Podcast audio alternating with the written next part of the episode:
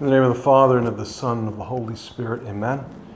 My Lord and my God, I firmly believe that you are here, that you see me, that you hear me. I adore you with profound reverence. I ask your pardon for my sins and the grace to make this time of prayer fruitful. My Immaculate Mother, St. Joseph, my Father and Lord, my guardian angel, intercede for me.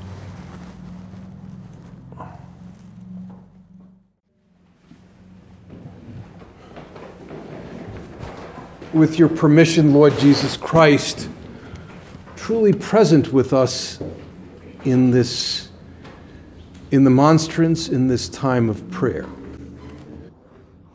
And what's the topic of our prayer? Well, I know I gave this topic in the month of May, but I, I think only had one person in the meditation, or you know, so I think I could get away with giving it again. And I usually talk about holy purity on the commemorative day of this adolescent saint, Saint Maria Goretti. And what I, I've noticed, I've, if I'm, if I'm not making sense, it could happen, but I'm jet lagged from a seminarian program in Rome. So um, that's why, it's one of the reasons I'm not making sense if I'm. The, but I noticed, because I've been involved with this program for three years, and there's tremendous de- devotion to female saints. Uh, Saint Maria Goretti is one of them. You know, Neptune is that, that's her, I know it's a planet, but it's also a town in, of Italy. Uh, the Italian pronunciation is Nettuno, but it's, it's Neptune. And that's where she lived, in the town of Neptune. And many, many pilgrimages go there to pray to her and venerate her. And a lot of uh, young seminarians go there as well. And there's also a lot of devotion to Saint Bernadette. Included in this program was a pilgrimage to Lourdes and going to different places where Saint Bernadette lived. She was so poor she lived in an abandoned dungeon. Uh, and there's a lot of devotion to her. Uh, there's a lot of devotion to Saint Therese. And the mega saint that leads the charge of these many, many exemplary contemporary female saints is the Mother of God, Our Lady. And what's attractive is their intense affection, their, their joy, their, their beauty that is more of a spiritual beauty. And spirit of service, the, the gentleness these women saints have, and, and their youth at, at the same time. Mary's young by virtue of her Immaculate Conception, but they have, they have this youthfulness that they would still maintain even if they were, you know, 95 years old. And our Lord called them out of this world at a young age. And so what's attractive is the, the, their, their joy. And what is the secret here?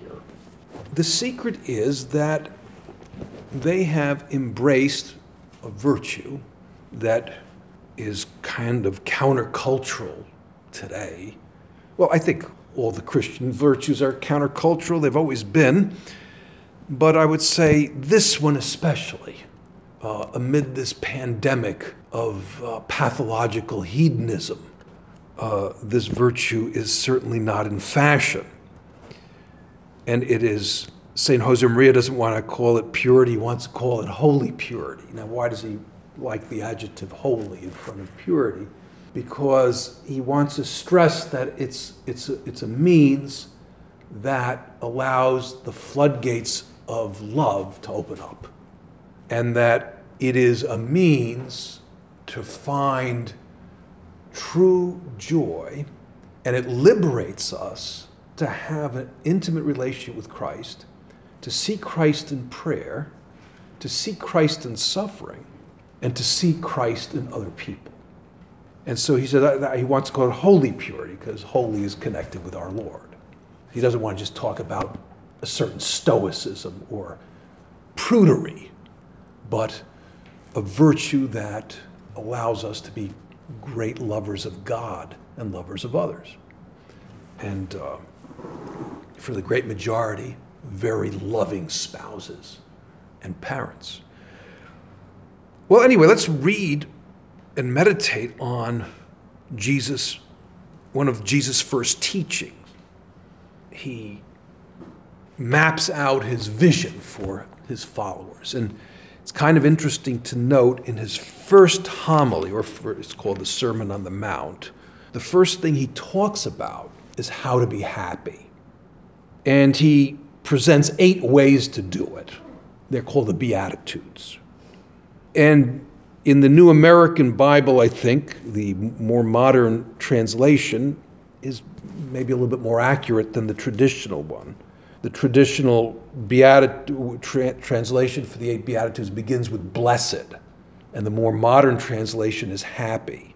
But it's very hard to translate the original Greek word because the, I, I would say in modern lingo, blessed or happy really means off the charts happiness. You know, happiness is that that is off the charts, but I don't think that would read too well at mass. You know, so but it, that's basically what it means. It's off the charts, and so it's interesting to note that to experience off the charts happiness, you got to be chaste, because out there they're telling us the opposite. That if you're going to have a modicum of joy, of fulfillment, you've got to allow free rein of the passions. And but our Lord says that the, the opposite. It's not about repression. Everything we have, every passion, every drive is good. Uh, human sexuality is not only good, but I would say it's sacred and used according to the demands of human dignity, uh, helps a person grow and enhances that person's capacity to love as long as it is expressed according to the demands of human dignity. In other words, according to God's plan, that it is always connected with total self giving love, and that it's connected with human life. And it's always in, in order to have that expression of total gift of self and openness to life, it needs to be expressed within its structure. And that structure is formed when a man and a woman say, I give myself to you in a way that I won't give myself to anybody else, in an exclusive, total, faithful, permanent, sacrificial way. And last time I checked, that's called marriage. Okay? And so that is the, the, the, structure that is created by the spouses themselves, where expression of human sexuality is sacred and holy and leads to greater love. In fact, I'm going to I'm not going to throw Saint Josemaria under the bus, but I'm going to uh, pin the blame on him. He says that marriage, he says the marriage bed to him is an altar and the expression of total gift of self through marital union is like a mass. Boy, you're really uh, stretching the point. Well, what is the mass? But it's, it's Christ's total gift of self to every human being. What is marital union? It's the body language of a total gift of self. And so that's why he calls the marriage bed an altar. And so this is not, this virtue is not about prudish repression or a neurotic nervousness about human sexuality. There's a balance. Uh, I don't think it's our problem today, but just for the record, that, you know, we blush when we even remotely refer to human sexuality. That, you know, when all is said and done, that dimension of our persona is uh, kind of base and, you know, easily tending towards sin. That's a no no. That's Puritanism, where, you know, we, it's a topic you avoid. It's something uh, that, in a certain sense, is imperfect. So I don't think that's a problem. Uh, the pendulum has shifted to another extreme where it's mundane, it's pedestrian, it's, uh, hasn't lost its sacredness objectively, but given the mores of society and the moral relativism and the fashions and the mindset and the behavior, it's become quite understated. It's, it's lost its sacredness, at least in the eyes of the people. But let's get back to what our Lord tells us. Blessed are the pure in heart, for they shall see God. Now, what does that mean? They shall see God. Lord, you tell us that we can't see you face to face in this life. That's for heaven. So, how do we see you? Well, God is revealed as self giving love, with that Greek word agape. And the more we exercise self giving love, the more we see God. Because God is love. He's, that's what He is. That's, that's the definition that the New Testament gives to God, that he, he, He's love. He's self giving love. He's not a reactive love. What's a reactive love? That's a real good, that's, you know, that's a pepperoni pizza. I like it. That's reactive love, okay? Um, gee, that's a, a pretty sunset. That's a reactive love. Or that's a page turner. That's a reactive love. Uh, cheering somebody up, serving their needs. That's agape making a sacrifice to make somebody happy. That's, that's God love. That's God's love. That's self giving love. And what chastity does is it releases the capacity for this self giving love. And I would say there's three ports of entry into the heart of Jesus. One is the key one, the first one is prayer. Um, don't do this. Uh, but if someone is disinclined to go to church or to spend time in prayer, and they come up with all sorts of intellectual rationalizations why you know they don't like organized religion or you know uh, the mass is uh, just not interesting, it's not stimulating, or they're a good person and they don't need to do anything else. It is a sign. I mean, I'm, I, can, I can get away with it because it's my job. You know, people come, they want me to ask them personal questions, but I'm still, I try to be gentle. At least I think I do. Um, usually it's not a question of some theological issue, it's usually a question of chastity. Uh, these great confessor saints, I'm thinking of Saint Josemaria where you know someone said, "Listen, oh, Father, I have no faith. I've lost my faith." That happened to the Saint John Vianney as well. You know this uh, brilliant professor in France. He said, "You know, I, you know, Father, I have no faith." You know this famous saint who would hear 16, 17 hours of confession a day. And you know, no brilliant theologian. In fact, he flunked out.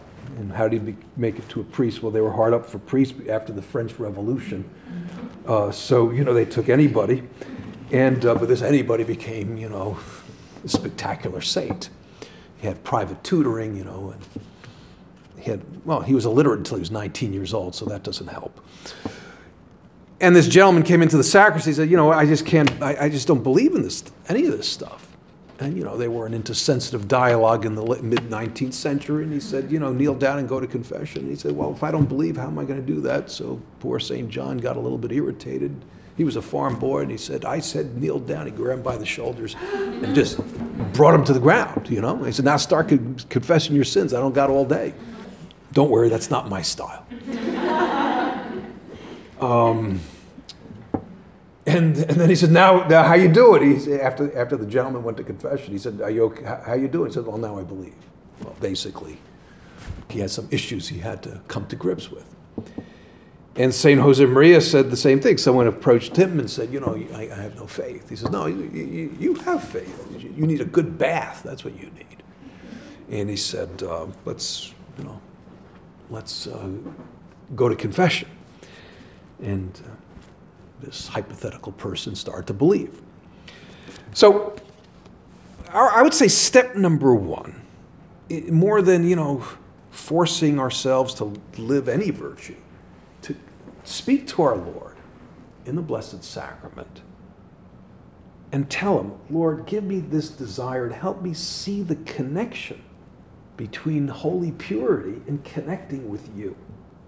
Help me see the connection between holy purity and getting and having more fun in my life, to having more joy in my life. And help me want it. I think we need his help. And we take St. Josemaria's advice here. Holy purity is granted by God when it is asked for with humility. And maybe we, you know, I don't know you, but I know St. Augustine, one of the, you know, all star saints of the history of the church. Uh, chastity was a problem until he was about 33. He was a party animal with a, you know, emphasis on the second word uh, in his behavior. Uh, didn't want to get baptized. Mom wanted him baptized when he was 14, but he was already having living with a woman. So you know, Carthage was kind of wild, um, and he knew the he knew the score. He was getting close to converting, and he had a good spiritual director by the name of Saint Ambrose, his mother's spiritual director, I think. And he was telling our Lord, Lord, I know I need to be chaste. You know, he separates himself from his mistress, has a child out of wedlock, and then takes on another one. And he said, I want chastity, Lord, but not yet. Okay. And so we need to speak to him about it. And uh, when we ask for chastity, it's not only ask for chastity, it's asking for, you know, desire to be. To ch- I, I really want this virtue. I want to desire it. Okay. So I, I would say that's, we need the grace, but we need the desire, you know. And many times people slip and fall. Very easy to slip and fall uh, because the desire isn't deep enough. I, I want that desire. Um, so our Lord first begins this way, and then he kind of switches gears and uses high, Mideastern hyperbole, but I would say he uses this hyperbole chiefly in the context of holy purity. Here goes. You have heard that it was said, You shall not commit adultery. But I say to you that everyone who looks at a woman lustfully has already committed adultery with her in his heart. If your right eye causes you to sin, pluck it out and throw it away. It is better that you lose one of your members than your whole body be thrown into hell. And if your right hand causes you to sin, cut it off and throw it away. It is better that you lose one of the member of your members than that your whole body goes into hell. In another gospel, he says he also includes the foot. You know? So, you know, eye, hand, and foot. Uh, so that's what he's saying. What does this mean? It means we've got to be bound and determined to live this virtue. He said, you, and part of being bound and determined, are you willing, you know, Mary, St. Maria Goretti was a martyr. She died for her purity. Okay. Probably, you know, I'm not a prophet. You know, I pray to God that, the, you know, that no one comes close to having that happen. But we are called to be martyrs of the ordinary, which is martyrdom. That I am willing to be countercultural. I'm willing to go against the current. Our Lord's first thing is that, you know, you can't look at someone with lust. And that is an indirect appeal to modesty. I leave you know, what, what, ex- what exactly is proper or not, I'd leave that up to you. But what I think I could say is that dress wear is a sacramental. Sacramental means sign. It's a sign of your self worth. Every person, whether they realize it or not, is worth all the blood of Jesus, is an image and likeness of God. But our behavior and our demeanor and the way we dress, a la 21st century, I don't mean, you know, you're something out of the Victorian age, you know, or you're trying to rival your great grandmother in dressing modestly. Uh, but what I am saying is that whatever century we're in and the fashions change and, you know, that it reflect the dignity of the person, the dignity of someone sacred, the dignity of a child of God, a son of God, a daughter of God. Um, and not because immodesty may show more of the physical, but covers up the person. And, the, and, it, and immodesty is always a certain kind of a lie and reflects a certain lack of self esteem. I'm worth. I'm worth what I could. I'm worth the ability to attract sensually. That's a lie. I mean, you're, you're more than that. You're much more than that. And I say it's, it's always a lie because what I have to offer is that. That's, I, I lead with that. That's my main talent to attract sensually. It's not true. And so we don't want to obfuscate the beauty of the person, the dignity of the person. And that's part of it. Um, all the 21st century, but nevertheless, modesty.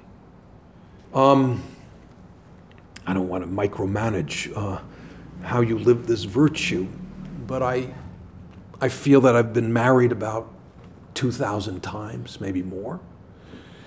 And uh, maybe a few decades ago, I wouldn't talk this way, but just through my experience of seeing people go out and commit themselves to each other and eventually get married, you need, I mean, the ideal is to go out and to have a relationship with someone who shares your moral convictions and your spiritual convictions. Because the only driving force today for chastity and respect for the person is Christ. Cult, the culture encouraged that in the past without exaggerating. But now only Christianity does. And there's just tremendous amount of brainwashing that cohabitation is the norm. And um, part of discerning whether even you go out is having these sexual experiences as part of your discernment process of whether you want to go out. Guys put girls on guilt trips, you know, if they're disallowed to take certain liberties, their, their feelings are hurt. You don't trust me, you don't love me, you, you know, you, I'm not special to you. And, you know, it's the other way around as well. Uh, if a guy is trying to be chaste and the woman is, doesn't share the man's uh, spiritual and moral convictions, uh, there's something wrong with the guy. You know, what's wrong? You don't love me. You're not, I'm not attractive to you. No. I respect you as a person. And so these are the kinds of ideas we want, and we have to get it from our Lord because it, we, we, we want to see that, that purity is not the end of Christianity. I mean, the, the purpose of Christianity isn't to be pure. The pur- purpose of Christianity is to connect with a person by the name of Jesus Christ who is our ultimate fulfillment. And purity kind of opens up the door so that we could get to Christ. I would say the other thing, we're all, everybody's called to a form of celibacy, some permanent, you know, if they have that gift, if they have that special calling, or transitional celibacy, meaning I'm celibate until I meet my spouse. But it's all about, purity is all about this total gift of self. That's why St. John Paul said it's, it's permanent celibacy and marriage are, you know, they're, they're, they're intimately linked because one renounces uh, the espousal love, a marital love, in order to give himself or herself to God, in order to have many children of the Spirit, and to have more of a universal love. It's a gift. What's better? Objectively, it's a higher call. What's better is to do what God wants you to do. That's what's better. And the other kind of celibacy, the transitional, is okay, I am, I, I'm going to live a, a total chastity, and so that I give myself totally to God to, through my husband or through my wife. And even in marriage, okay, I'm going to live chastity, so I remain faithful to that commitment to God through my husband or through my wife. And lastly, I would say, as we look at these great saints, I mean, plan A is the ideal, but we have to be also into plan B. And part of this is because a lot of good people, I mean, there's not an easy virtue. And in this day and age, it, it's certainly not easy. And we have to avoid the, one last thing, and I'm out of here that we have to avoid the tendency to get discouraged. There's worse sins than impurity, like pride, like hatred, like lacks of charity, like injustice. But it's, it's, it's, it's a sin that produces a certain kind of shame and discouragement. That's why it's kind of a prominent sin in the four Gospels. And there's a temptation, and the devil could tempt us. Well, now that I fell, what's the use? You know, What's the get up and begin again? And um, don't forget uh, the first, very first evangelizers of the resurrection. You know, were needed to repent over their impurity. You know, Saint Mary Magdalene and some of the women at the resurrection site. And uh, the greatest recorded evangelizer, the Samaritan woman, you know, her track record wasn't all that hot either. You know, married five times, living with a guy, you know, and she went to confession and she became a great lover of God. So we have to be also in plan B. You know, we don't throw in the towel because we've experienced our weakness or we slipped and fell. No, we get up again. And we're honest with our Lord and we're honest to, with Him in confession and we begin again. I would say, um, lastly, to, to take this to heart, and we'll, we'll close our prayer. And I would say if he probably wrote this today because um, he says there is a need for a crusade of manliness and purity. There is. But I think there is, there's also a, a there needs to be a crusade of a Christian feminism, dignity of women it's a crusade of that to counteract and nullify the savage work of those who think man is a beast or woman is an object. And that crusade is your work. But Lord, give us this beatitude. Help us live this beatitude. Help us desire this and help us be honest with ourselves and see what particular resolution we want to make. Mother most chaste, pray for us. Mother most pure, pray for us. I thank you, my God, for the good resolutions, affections, and inspirations you've communicated to me in this meditation. I ask your help in putting them into effect. My Immaculate Mother, St. Joseph, my Father and Lord, my guardian angel, intercede for me. Holy Mary, our hope, handmaid of the Lord.